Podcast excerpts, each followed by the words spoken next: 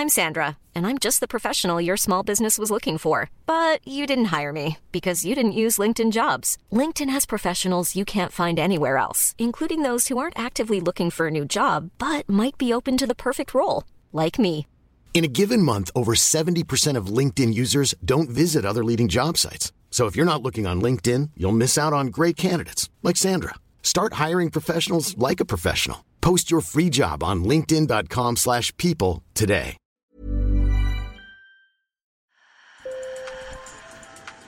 Bonjour. Hello. Hola. Marhaba bikoum. Sur le fil, Le podcast d'actu de l'AFP. des nouvelles choisies pour vous sur notre fil info. Et si je vous disais qu'il existe un métier consistant à se balader dans la nature pour l'écouter? C'est ce que j'ai découvert tout récemment. Je vous emmène donc à la rencontre de Marc Namblard, qui est audio-naturaliste. Tendez bien vos oreilles, on est parti pour un joli voyage sonore. Sur le fil. Quand j'étais enfant, je, faisais déjà des enregistrements avec euh, des petits euh, magnétophones euh, cassettes à l'époque. Euh, je me revois en train d'enregistrer les sons de, des insectes sur le bord du chemin, les sons des troupeaux aussi. C'est quelque chose qui me fascinait, les, les des troupeaux dans la montagne. Et puis les orages. Voilà. J'ai- toujours eu, j'ai toujours adoré écouter les orages. Je vous présente Marc Namblard, il a 49 ans, il vit au cœur des Vosges et il a fait de cette passion d'enfant son métier après être passé par une école de beaux-arts. C'est une activité qui consiste, à, on va dire, à observer, à écouter les phénomènes sonores qu'on peut rencontrer dans la nature. On n'observe pas uniquement avec les yeux, on observe avec l'ensemble de nos sens. Et, donc l'écoute est une forme d'observation. Et puis en prolongement, d'enregistrer euh, voilà, certains de ces phénomènes, qu'ils soient euh, d'origine animale ou non, euh, qu'ils soient produits par des entités euh, vivantes ou non vivantes dans la nature. Le travail de Marc, qui occupe peut-être une dizaine de personnes à temps plein en France à part lui, est raconté dans un documentaire très remarqué, L'esprit des lieux. Écoute, on entend, le, on entend le bout de la glace qui craque. Je pense que c'est sous le poids de la neige. Et moi, en préparant ce podcast, j'ai aussi écouté avec délice ces sons qui nous donnent à entendre toute la richesse et la diversité de notre nature. Prière donc de ne pas confondre ces grillons des bois avec ces cigales européennes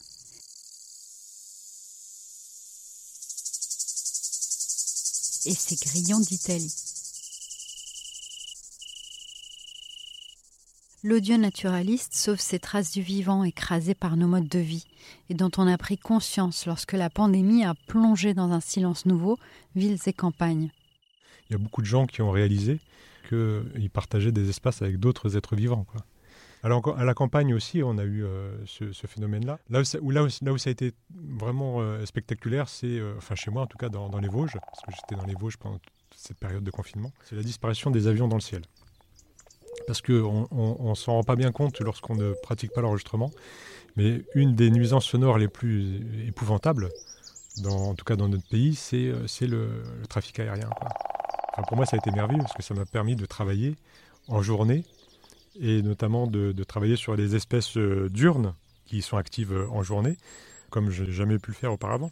Le travail de Marc est parfois utilisé par les scientifiques, mais lui ne se considère pas chercheur, il estime d'ailleurs que son travail est à cheval entre la création et la science. Je travaille régulièrement avec des, réalisateurs qui font du, cinéma d'auteur, du documentaire d'auteur. Ça peut être euh, euh, pour euh, des, des projets avec des musiciens aussi, beaucoup des projets avec des plasticiens, beaucoup de travaux aussi dans le milieu de la muséographie, dans les musées, dans les espaces muséographiques. On a pris conscience que le son, ça pouvait apporter une dimension intéressante à une exposition, ça pouvait ouvrir euh, les imaginaires surtout.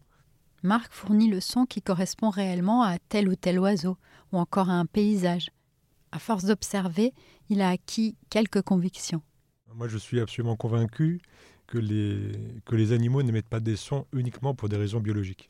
Je pense qu'il y a des moments euh, où, euh, où, ils émettent des sons pour le plaisir d'émettre des sons, pour, pour, ce que ça procure, euh, ce que, ce que ça leur procure dans, leur corps, peut-être aussi ce que ça leur procure dans, dans, le, dans, le, dans, la transmission, dans le partage. Je pense par exemple, dans, nos forêts, chez nous, on a un petit oiseau qui s'appelle le, le, pouillot siffleur, qui est malheureusement un, oiseau qui se fait de plus en plus rare. et qui lui chante à mi-hauteur dans la canopée. Enfin, même pas à mi-hauteur, il est assez bas. Et c'est un oiseau, lorsqu'il chante sur sa branche, il a vraiment un son puissant euh, pour sa taille, euh, étonnamment puissant. Ce qui fait que quand il chante, il y a tout le corps qui se met à vibrer, à trembler. Et quand on le voit en train de chanter et que son corps se met totalement à vibrer, on, a du mal à imaginer que, que, ça le laisse indifférent. Enfin, il doit ressentir des choses absolument fantastiques. Marc préfère ne pas penser qu'il est devenu aussi l'archiviste d'écosystèmes qui s'éteignent. C'est une activité qui, repose quand même avant tout sur du plaisir, sur un plaisir immense, sur, euh, sur une passion. Donc euh, ça m'arrive d'y penser par moments, j'en ai conscience quelque part, enfin voilà, euh, mais j'évite de trop trop y penser quand même.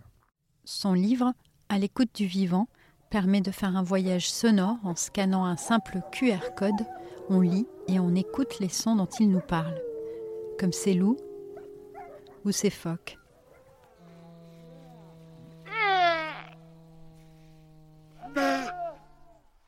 Quand on se retrouve dans un espace, euh, quel qu'il soit, et qu'on ferme les yeux et qu'on se met à écouter, on va pouvoir, avec nos oreilles, on va, pouvoir recueillir énormément d'informations qu'on ne pourrait pas recueillir autrement et qui vont nous donner voilà, des, clés de compréhension des, espaces dans lesquels on se trouve.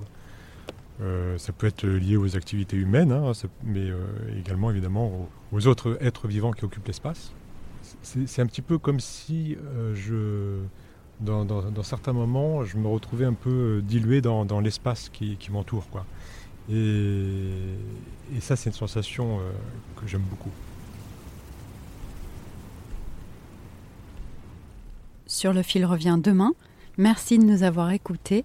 Je suis Michaela Cancela-Kiffer et j'ai réalisé cet entretien avec Juliette Collen, journaliste au pôle sciences de l'AFP. Merci à elle et à Marc Namblard et bien sûr, bonne semaine à vous.